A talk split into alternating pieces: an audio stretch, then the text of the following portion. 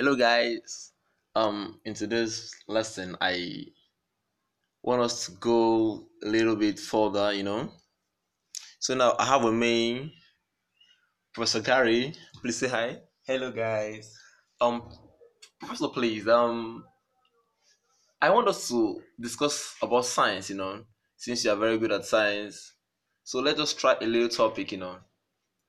Please, um, this topic came to my mind, like osmosis. That's that, that's why I brought you here. So, Professor, please, can you just give us the definition of osmosis, if you don't mind, please? Okay. Osmosis is the movement of uh, molecules from a region of lower concentration to a region of higher concentration through a semi-permeable membrane. It has its different types. Okay. Oh, oh, oh, it has different types. Wow, you see, guys, it's getting interesting. So, would you like to know the types? I am very curious. I really need to know. I'm jotting down things. I want to know the types. So, Professor, please just help us highlight the types. And let's say, please. It's um, hypertonic solution, or um, would you say hypertonic osmosis? No. Call it, say, hypertonic solution.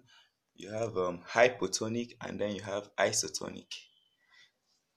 So, guys, I think you heard that. Oh, but guys, I'm so curious. I really want to know what the hypertonic, isotonic, and hypotonic is. I guess you two want to do that, you know.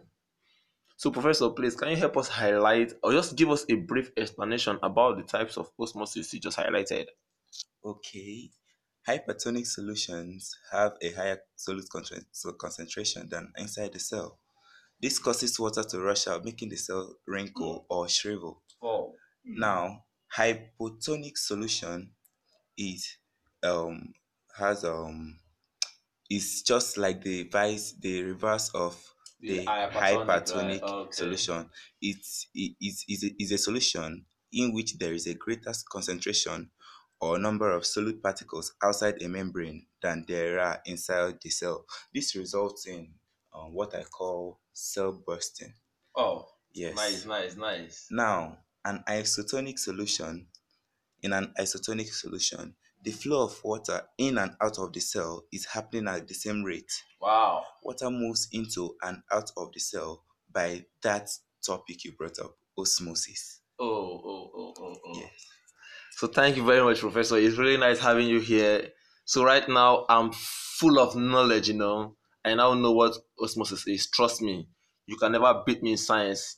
I know what osmosis is, guys. I know the types, you know. Hypertonic, hypotonic, and the isotonic, you know. So Professor Gary, it's nice having you right here. It's uh, nice having all of you also.